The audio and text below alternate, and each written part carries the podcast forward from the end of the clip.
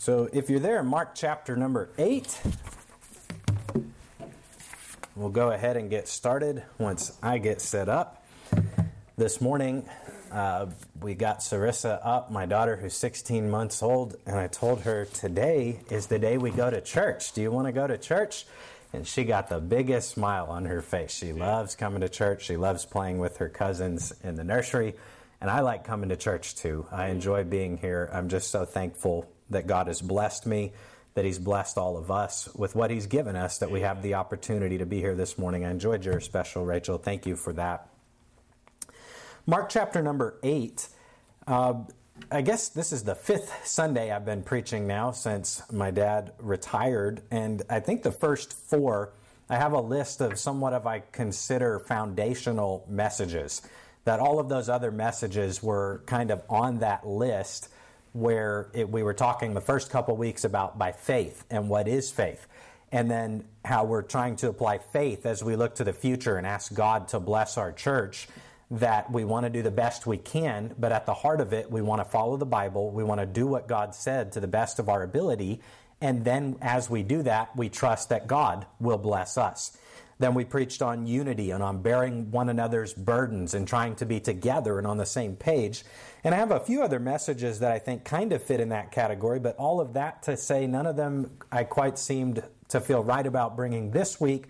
So I'm doing this one instead, which is just kind of some teaching and expository through Mark chapter number 8. We took our text from verse number 34 and 35, but what we're going to do is back up in the chapter and give a lot of the background and introduction and leading down to what Jesus had to say and what was behind it. And I'm not sure, but I have a feeling it might be a two part message. So at any rate, we'll look to this text this morning. We'll take our time. We'll see how far we get, and it might be next Sunday before I get to the main heart of the message. But uh, Andrew was talking this morning in Sunday school about how a lot of people with COVID have had a lot more quiet time than normal, less time to travel to work, maybe quarantine, maybe even loss of a job. Uh, I had a little bit of that with COVID, but during the ice storm, I had a week where I didn't go to work with the condition of the roads and I had some quiet time. And so, all that to say, that's when I got this message, was taking some time in the afternoon to study. So, the title that I've given it this morning is For My Sake and the Gospels. For My Sake and the Gospels. And that comes out of verse number 35. Jesus said, For whosoever will save his life shall lose it, but whosoever shall lose, lose his life for my sake and the gospel's, the same shall save it. Amen. But as I said, we'll back up and let's begin a little bit earlier in the chapter, and I'll give you a little bit of introduction now, and we'll get into the message. This conversation between Christ and his disciples, where we read from in verse 34 and 35, it's Jesus and his disciples having a conversation. It happens following a time of great miracles. Verse number 1 through 10 of Mark chapter number 8 records the miracle of seven loaves where Jesus took it to feed 4,000. We'll see from something that Jesus said directly, there was two different miracles. One time he took five loaves and two fishes and fed 5,000. Another time he took seven loaves and fed 4,000 often in the Gospels, there's stories that are similar. There's things that Jesus is saying that are similar, but sometimes it's what we call a parallel passage, where it's the same miracle or the same sermon by Jesus, but it's told at a different point in the Gospels. At one point, Luke is telling the same story that John is telling.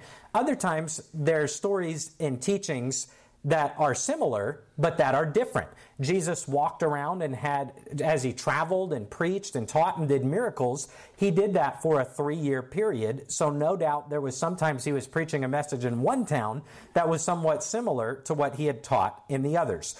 But at any rate, the first 10 verses records that great miracle where Jesus miraculously fed the crowd that was hungry.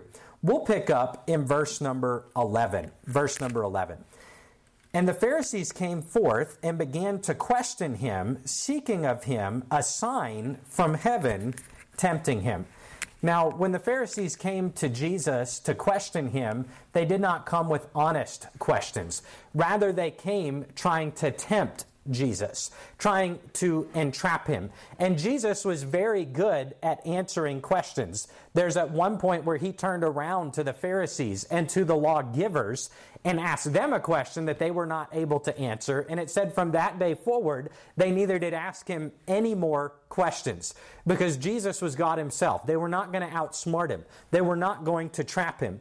But he was full of grace and he was full of truth. And the words that came out of his mouth, every word that came forth from Jesus' mouth, was the word of God, even the ones that are not recorded in Scripture, because he was God himself in the flesh. But it says the Pharisees came and began to question with him, seeking of him a sign from heaven tempting him. They always came up short, but that was their purpose. Their purpose was to tempt him, was to trap him. If you ever run for political office, pretty much every question you'll be asked is not because someone genuinely wants to know, it's because they're trying to trap you in the way that you answer the question. But it says they were seeking a sign from heaven. It doesn't really get into their conversation too deep in verse number 11, other than to say they were questioning him, they were tempting him, and they were seeking a sign from heaven. That word sign means a wonder, a miracle, a sign. They were wanting him to do these things. Yes. Verse 12 And he sighed deeply in his spirit, and saith, Why doth, doth this generation seek after a sign? Verily I say unto you, there shall no sign be given unto this generation. At one point, Jesus said there will be no sign given to this generation other than the sign of the prophet Jonah. I don't know for sure what the sign of the prophet Jonah was, but all that Jonah did when he went in, he didn't perform miracles. He said, Yet 40 days in Nineveh shall be destroyed. He was there to give them the truth and to say, You need to repent, you need to believe what God has said. And Jesus said, That's all you're going to get. And the truth of the matter is, Christ has given enough light to this world for people to be saved. I believe that Jesus Christ, John chapter 1 says, is the light that lighteth every man that cometh into the world. That means if I try to share the gospel with someone and you try to share the gospel with someone, God has already done a work in their heart by the time you come to them.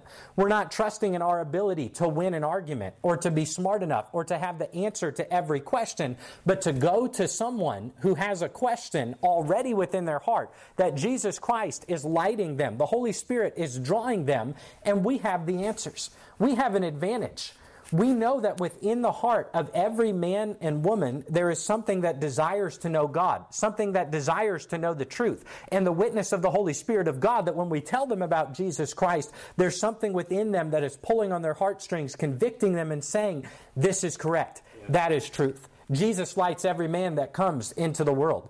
It also says in the Word of God that creation itself is a witness. No matter where you were born, no matter what language you speak, you look up, you see the sun, you see the moon, the stars, and the clouds, and there's something within every human being that says, There is a God that created this, and I must seek it. The Apostle Paul tells us that the law is written upon our hearts, and our thoughts and our conscience will do one thing excusing or accusing either realizing we are guilty, we must turn to God, or making excuses for why we do not. That's why at one point in the scriptures it says they are past feeling, having their conscience seared with a hot iron. There are some people who will not believe.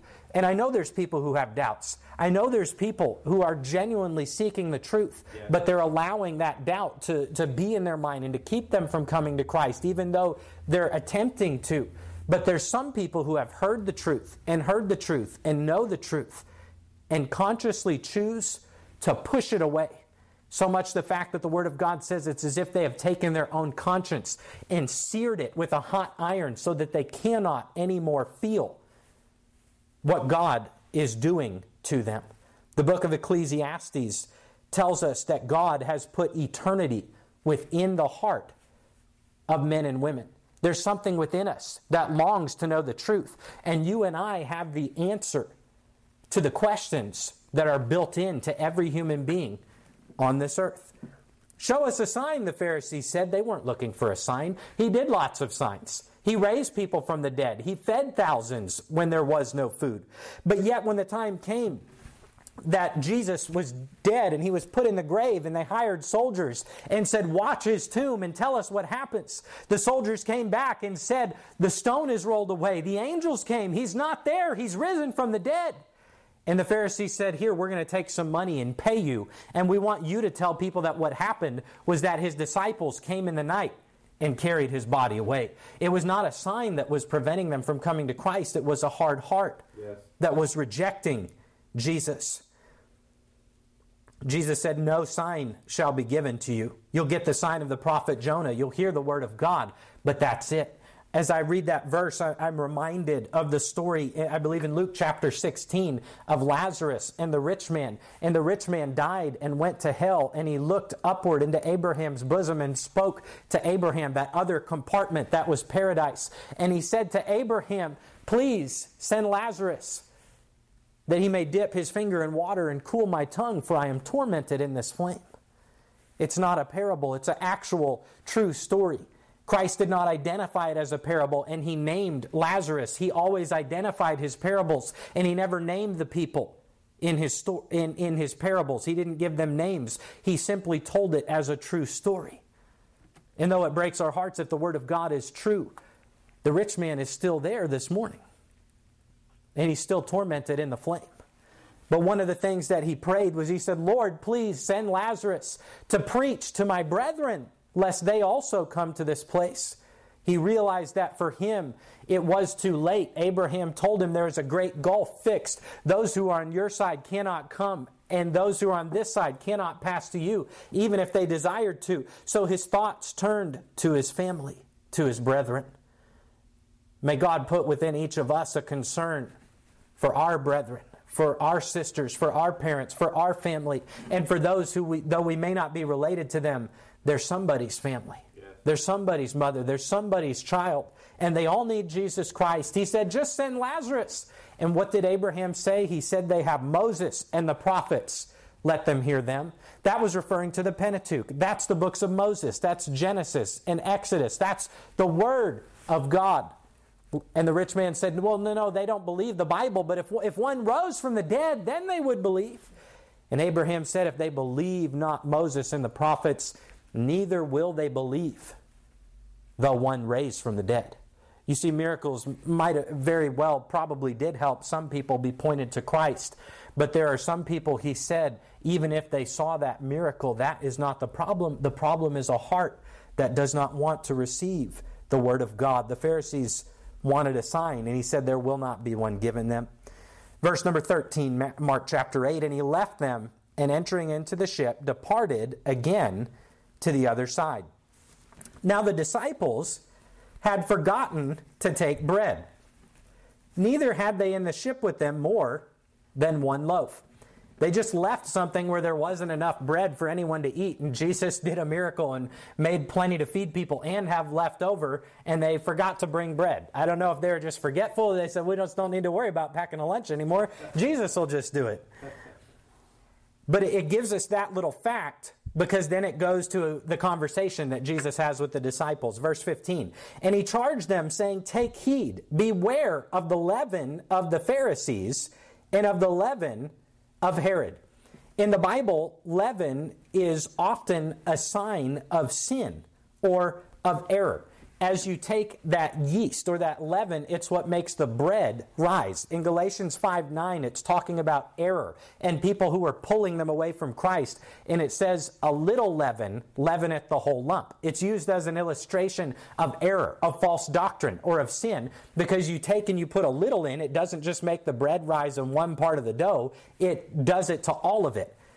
And that's why the, the Jews were told at the time of the Passover to eat unleavened bread. They had to rush out of Egypt. So they, they took the unleavened bread. And when they ate the Passover, it was supposed to be unleavened bread because it represents error, it represents sin. So he said, Beware of the Pharisees and of Herod. They may have some good things to say, but they mix in error, they mix in sin, they mix in pride, they mix in false doctrine.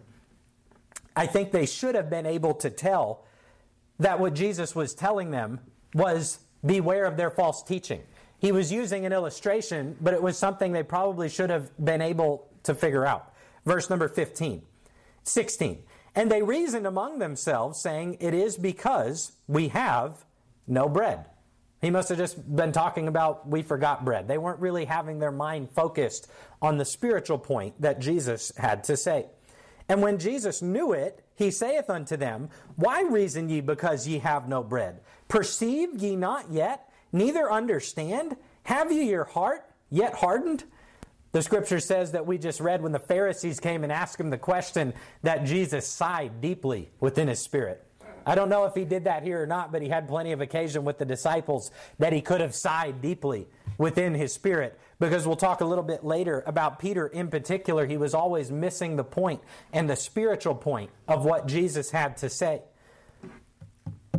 But I'm glad we have a Savior who's very patient with those disciples because if we didn't have a Savior who was patient with them, surely He would not be patient with you and I. We can read the Bible and get upset at the people, and we forget to see ourselves. We read the Old Testament, and the Jews had a good king. They had the word from God. They were doing good. And then they sinned, and God punished them and sent them a bad king. And so they got right. And then a few years went by, and a couple of kings, and they backslid. And we say, well, how could they be so dumb? Why are they not learning? And the disciples were always missing the point. But perhaps God put all those stories in there to remind us of ourselves and that we often miss spiritually the point that God is trying to make to us. We often backslide. We often stop doing what it is that God has called us to do. But Jesus was patient with the disciples, same as he kept his promise to the nation of Israel. And though he allowed them to be punished, he stayed faithful and he kept the covenant with them. Verse 18 Having eyes, see ye not, having ears, hear ye not, and do ye not remember? When I break the five loaves among five thousand, how many baskets full of fragments took ye up? They said unto him, Twelve. And when the seven among four thousand, how many baskets full of fragments took ye up? And they said, Seven. So he took five loaves and fed five thousand, and on a separate occasion he took the four he took the seven loaves and fed 4,000. And that time they had seven baskets left over. The first time they had 12. And he said unto them, How is it that ye do not understand?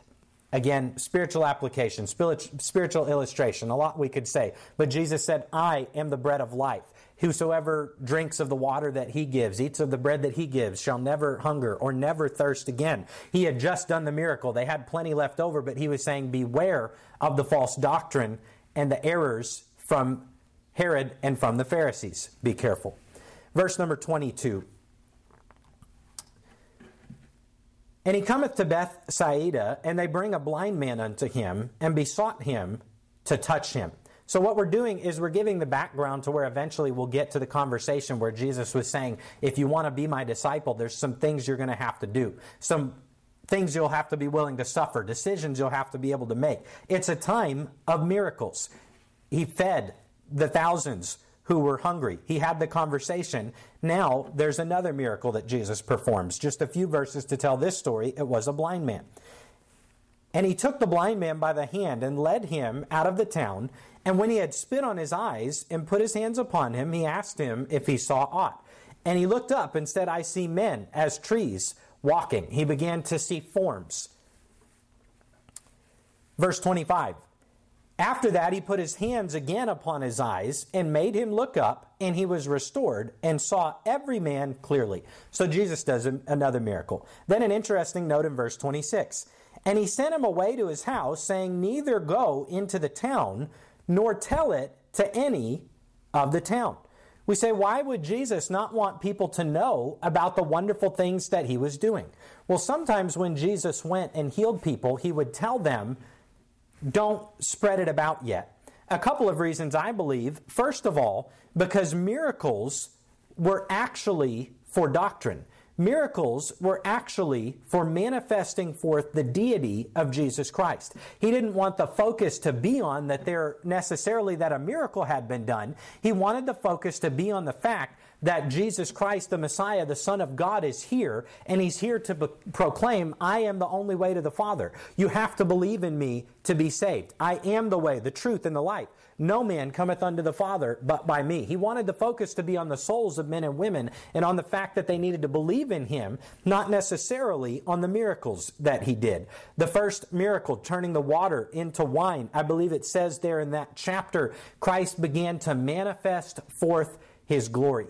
It was a manifestation, a proof of the fact that he was the Messiah, the Son of God, that he was who he said he was. And the main point of that was that you need to believe in me as your Savior, or else you cannot be saved.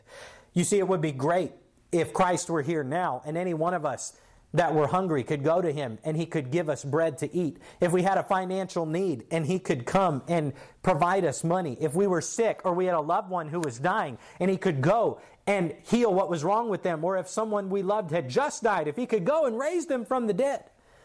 But a far, far greater miracle. And what we need much more than any of those things done in our life is to know that we know Jesus Christ as our Savior that we are in the family of God and that we surrender to Him to do His will. The world does not need miracles, the world needs Jesus Christ as their Savior. And then there's also the practical application that sometimes he would tell people, don't tell anyone about this miracle right now. And he would say that Christ said, because my time is not yet come. The more that his fame spread about. The more that news went about that someone's doing miracles, the more jealous the Pharisees got, and the more they would be ready to come to take him, have him tried at a mock trial and murdered, which was what eventually happened. But his time was appointed.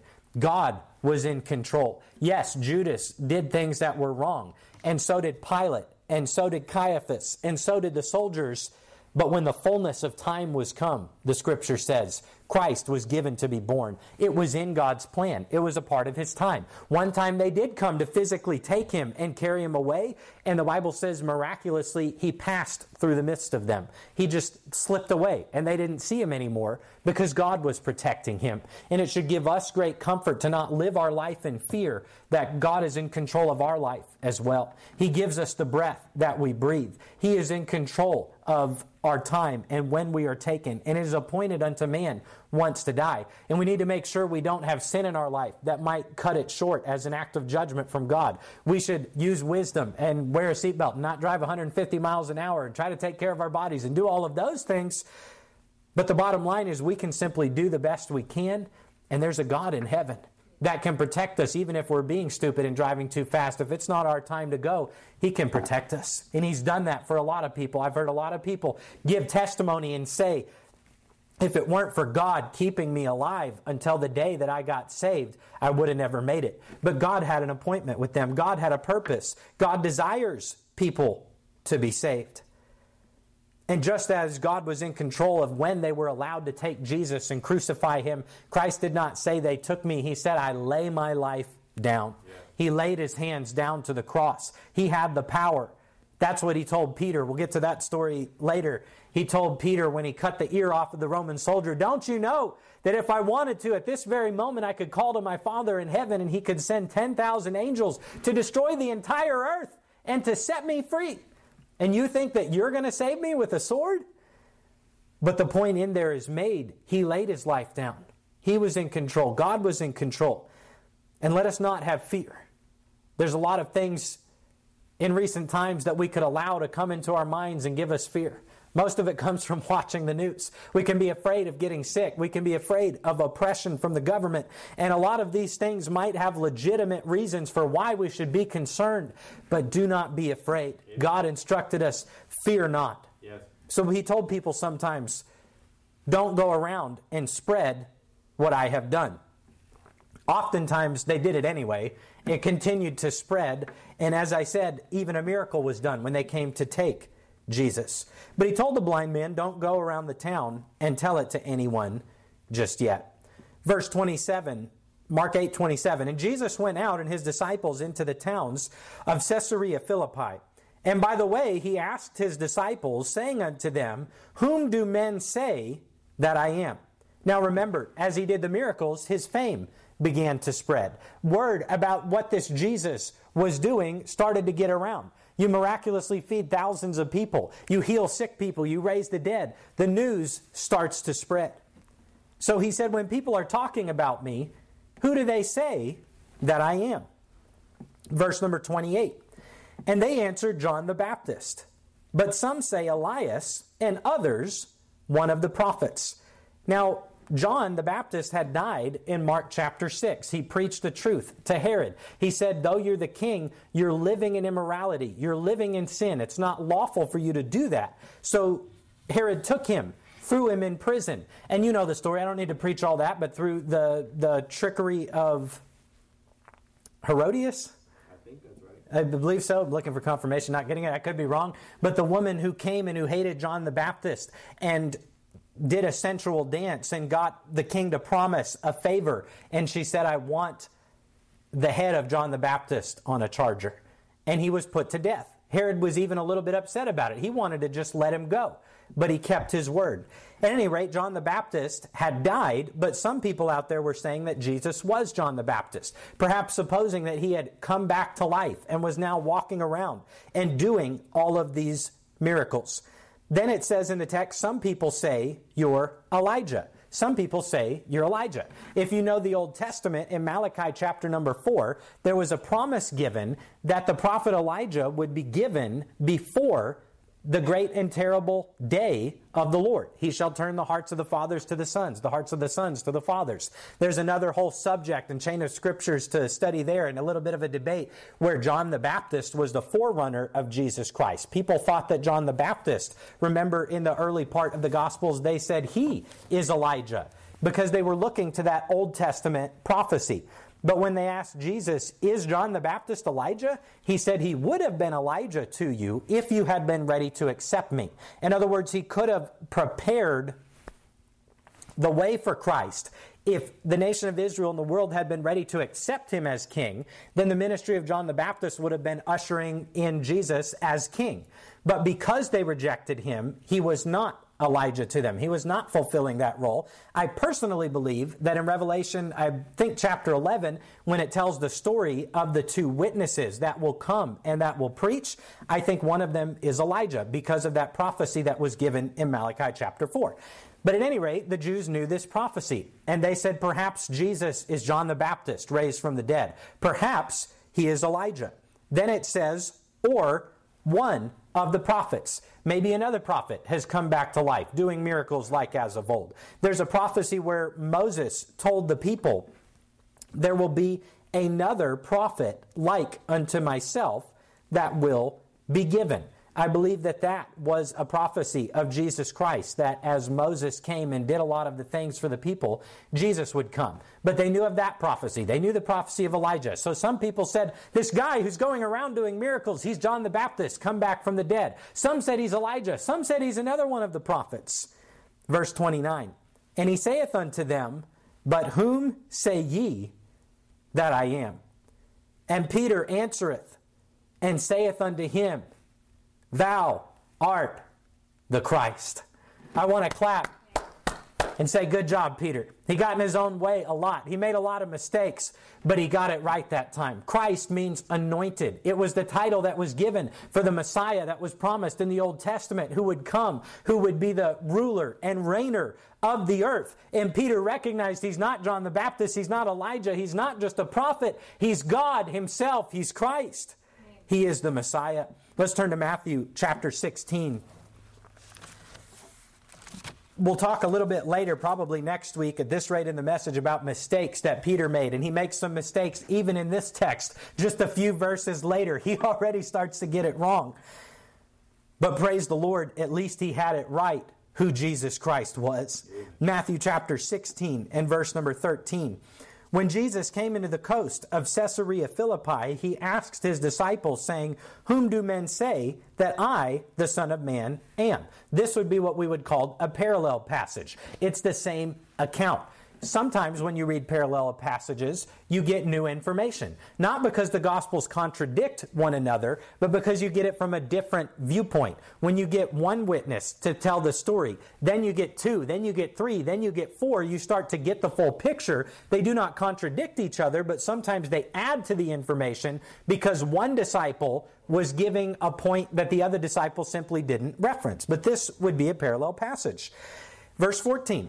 And they said, Some say that thou art John the Baptist, some Elias, and others Jeremias or one of the prophets. He saith unto them, But whom say ye that I am? And Simon Peter answered and said, Thou art the Christ, the Son of the living God. He recognized his deity. Then we look at what Jesus said in verse number 17 which is not recorded in the other text. And Jesus answered and said unto him, Blessed art thou, Simon Barjona, for flesh and blood hath not revealed it unto thee, but my Father which is in heaven. It's so funny to contrast how great Peter was here and how much Jesus gave him a commendation to just a few verses later, how Peter got it so wrong and how much Jesus corrected him. But right here, he, he will say to Peter in a little bit, Get thee behind me, Satan, for thou savorest not the things that be of God, but the things that be of men. But in this verse, he says to him, This is not the things of men. This is not something that naturally by your flesh you came to that conclusion, or that someone else pointed out to you intellectually, but rather my Father which is in heaven has revealed within your heart that this is the truth. Jesus is the Christ, the Son of God. And remember how I said, let us not be intimidated if we try to share our faith. Don't be worried if you don't have the answer to every single question, because God in heaven is already working on revealing to that human heart the truth that Jesus is the Son of God and He is the only way of salvation. But He said, Peter, you got this one right. God revealed this unto you. And I say unto thee, also unto thee, that thou art Peter, and upon this rock I will build my church, and the gates of hell shall not prevail against it. We've gone over that verse. We preached on it a few weeks ago. Um, we don't need to go all through it, but it is funny if you think that Peter was the first pope because of what Jesus said here. Look down about six verses. He also said, Get thee behind me, Satan. So I'm just saying. But he was not telling Peter would be the cornerstone of the church. We know he was the small stone. Jesus is the rock and cornerstone. And he was taking the statement that Peter made and saying that Jesus Christ is the Son of God. And upon this rock, Jesus said, I will build my church. And notice it says, The gates of hell shall not prevail against it. You may have heard this preached before, but tell me what a gate is. Is a gate an offensive weapon? A gate is a defensive mechanism. And what he was telling Peter is that when the church goes forth with the gospel to attack hell and to take back territory that belongs to the devil, the church is not just supposed to sit back and play defense and hope that they don't come get us. We're supposed to play offense. We're supposed to preach the word. We're supposed to go to those who are lost. We're supposed to be salt and be light and stand for Jesus Christ. Amen. And Jesus promised as we do that, the gates of hell, the defenses of hell will not prevail against us. We will have the victory. Verse 19, and I will give unto thee the keys of the kingdom of heaven, and whatsoever thou shalt bind on earth shall be bound in heaven, and whatsoever thou shalt loose on earth shall be loosed in heaven. I don't think he's saying we have the power apart from God to do whatever we want, but he did say the way he's choosing to work is through his church. He has committed unto us the work of reconciliation. If we refuse to serve God, yes, I believe oftentimes he'll go find someone else to do it. But there may be some things He's called me to do, some things He's called you to do, that if we do not stand up, stand our ground, and do what is right, there will be some things that God desired for us to do that do not get done. What's He saying? I believe He's simply saying He's chosen us as the human instruments to be the one that if we go forth in His will and ask for it according to his will, in his name, in the power of the Holy Spirit, and all the conditions he's given us, we will have the victory. But if we refuse to serve him, he's going to leave that responsibility with us to be his witnesses. Verse 20 Then he charged his disciples that they should tell no man that he was Jesus the Christ. Again, mirroring what was said in that other passage. Let's look at John chapter 6.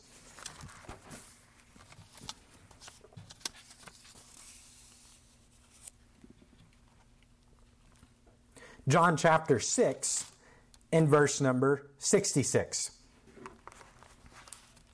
We know in Revelation the number of the Antichrist is 666. I just thought it an interesting antidote that this reference in the Bible says in verse 66 from that time, many of his disciples went back and walked no more with him. It was people turning their back on Christ. What does that mean? I don't think a whole lot because the chapters and the verse numbers were not inspired. The Bible was given in letter form, and later people went back and broke it up into chapters, broke it up into verses.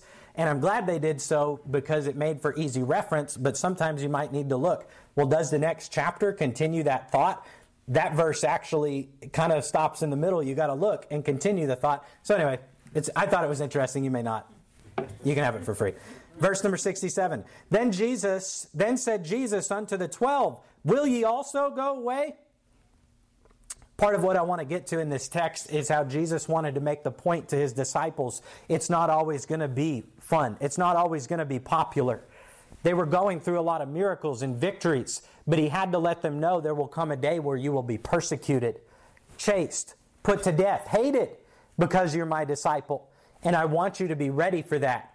Peter and the disciples had their eye on the kingdom promises. They were looking for Jesus to defeat the Roman army, to sit upon the throne, and to deliver them from all of their earthly oppressors right at that moment, because the Old Testament promised that. But Jesus was trying to let them know I'm here now to die for your sins. I'm going to heaven. I'll come back at an hour when you expect not. And after that is the time when I will set up my kingdom. But I want your focus to be on what my focus is the gospel. He actually told them that over and over and over again. And in Acts chapter number one, as Jesus went and he gave them, he was giving them the Great Commission, he was getting ready to ascend up into heaven. And the disciples piped up and they said, Before you leave, we have one more question. Wilt thou at this time restore the kingdom again? They still were expecting it. Jesus told them, It is not for you to know the times, the days, nor the seasons that the Father hath set in his hand, but my Father only. And then he said, But ye shall be witnesses unto me after the Holy Spirit is given. Judea, Jerusalem, the uttermost parts of the earth. Don't be worried about when Jesus is coming back. He said we will never be able to know. Our focus is not to be looking to the sky waiting for him to come back, though we should with expectation know he's coming, but rather keep our heads down serving him because we know he's coming back.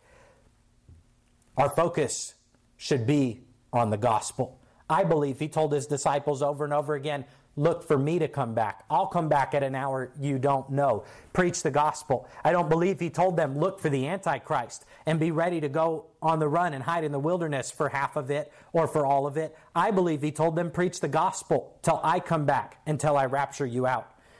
You can make preparations, you can do whatever you want. And if you did during the power storm, you were probably happy. We all lost power. I might do some of it, but our focus should not primarily be on building bunkers and batteries and bottled water and be prepared to as, as, people did through Y2K, be prepared for the storm that came. Do that if you want to. But as a child of God, don't be trying to get ready to meet the Antichrist. Be ready to get to meet Jesus Christ and to give the gospel to a whole bunch of people so they can meet him as well. That's the focus of the church is supposed to be the gospel. Don't worry about when I'm setting up the kingdom, he told them. Rather simply go preach the gospel. But as I was saying, we may think Jesus was telling his disciples, it will be hard to serve me. Be prepared for trials. Be prepared and if we think that it will be popular to serve Jesus or that people won't turn their backs on us, just look at what was what happened in these verses. People turned back. They went away. It wasn't popular anymore, so they quit following Jesus. And even Jesus looked at the 12 and said, "Will ye also go away?" We may go through those times as well. Let us simply keep serving Jesus. Trust him with the results of what happens. Then Simon Peter answered him, "Lord, to whom shall we go? Thou hast the words of eternal life. And we believe and are sure that thou art that Christ, the Son of the living God. I want this morning to stand with Peter and say, Jesus, I know and I'm sure that thou art the Christ. Some wonderful words from Peter. Next week, we'll look to the text, and he started doing wrong again and had to get corrected. But praise the Lord for his testimony. And as we head next week towards talking about the message of what Jesus said, it's really like and what it means to be his disciple, it means that we have to be willing to deny ourselves, take up our cross, and follow him. Not always easy, not always popular, not always fun, and he never promised he would it, it would be. But I'll promise you this it'll always be worth it. Heavenly Father, as we bow now for prayer, and as we have a time of music and prayer for the invitation, I pray that we would dwell upon this text. I pray that as we go home, we would bathe in the Word of God on our own, listening to preaching, that we would come back over and over again to the text and realize this is the Word of God. This is what will make the world make sense. This is what will give answers to those around us who do not have them. Help us be faithful to serve you in a world that does not like the fact that we are serving you. Thank you that you're a gracious God, that though we mess up like Peter did, you're patient with us just like you were with Peter. And thank you for his testimony. And may we stand with him and say, I believe Jesus is the Christ. Thank you this morning that we can rejoice that our names are written in heaven whatever burdens we may be facing, whatever we're going through, whatever persecution may come for being a follower of Jesus Christ, our names are written in heaven, and that should be enough. As David said, I will rejoice in the God of my salvation. We have enough to rejoice in, to be thankful for. Help us stand tall and true and serve you in a day and hour when it may not be popular, to be willing to deny ourselves, take up our cross, and follow you. Bless now as the music plays and we have a time of prayer. In Jesus' name, amen.